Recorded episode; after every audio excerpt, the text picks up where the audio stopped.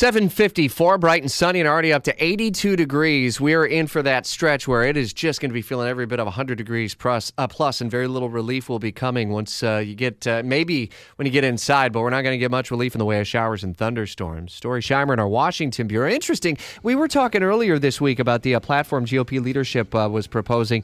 Uh, that had to do with poverty earlier in the week. Today, it's a different kind of policy platform uh, that focuses on national security, but I'm reading between the lines here, and this sounds to me like this This is like a, a border security or immigration thing to maybe soften Donald Trump. Well, that's right. You're reading through the lines perfectly. What this is is kind of a combination of national security and immigration without calling it immigration.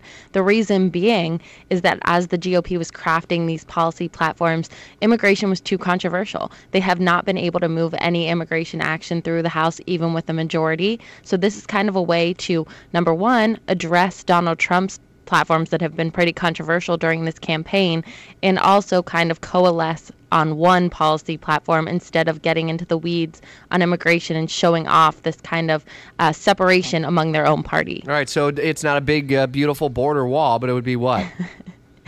Well, no, Paul Ryan is not suggesting a wall, but he does say that we need more than just fencing uh, to keep the border safe. He says we should accelerate the deployment of fencing, technology, air assets, and personnel at the border.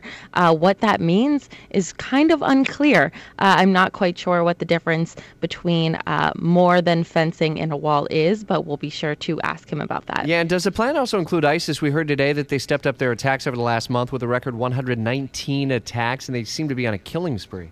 Yeah, so what's important here, too, is that these aren't very specific plans. These aren't bills that they're going to sign into legislation. It's kind of a broad policy platform. Here's where we want to go. So this plan does address ISIS.